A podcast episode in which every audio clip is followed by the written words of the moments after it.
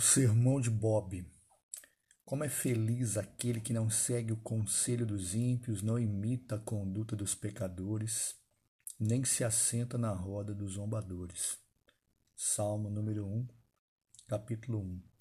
Geralmente, naqueles colégios internos, né, antigos, acredito que hoje ainda, o, havia um costume né, e um hábito de aplicar trotes nos alunos mais novos ou, no, ou nos calouros.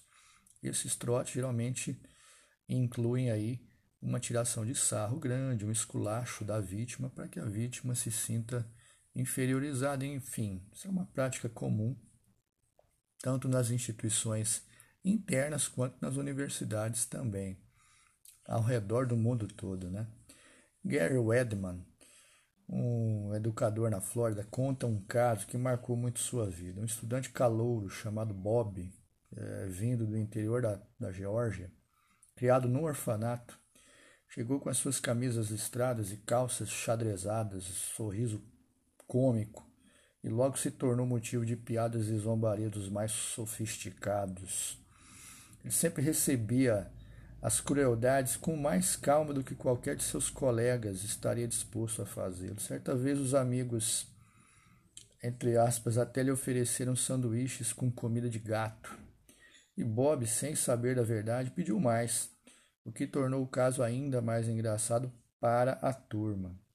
Um dia, durante um culto na capela, o orador agendado não compareceu. E a pessoa encarregada perguntou se algum estudante teria algo para dizer. Bob curiosamente se voluntariou e se dirigiu para o púlpito. Com suas roupas típicas, os cochichos e as risadas abafadas logo começaram no auditório.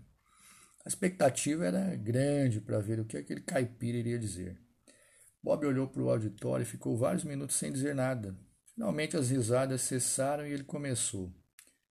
Feliz aquele que não segue o conselho dos ímpios, não imita a conduta dos pecadores, nem se assenta na roda dos zombadores. Depois de recitar o salmo inteiro de memória, ele explicou que o alvo de sua vida era ser o tipo de pessoa descrita no salmo. Ele queria se deleitar na lei do Senhor e não ser um enganador ou um escarnecedor. Disse que era abençoado por ter amigos no colégio e agradeceu a todos por serem seus amigos. Eu não me lembro de nenhum outro sermão na capela daquele colégio, exceto o de Bob, diz o Edman.